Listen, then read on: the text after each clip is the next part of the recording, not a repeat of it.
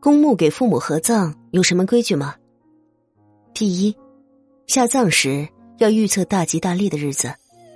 下葬时注意不要弄脏坟窝，比如吐痰、扔脏东西等。第二，如果合葬，更是一个非常复杂的问题，需要根据父母的生辰八字，结合坟地的朝向、方位。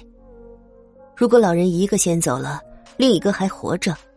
下葬时尽量封盖，也就是说，先下葬的骨灰盒要单独盖一个盖子封好，将来另一个下葬时就不用惊动原先的了。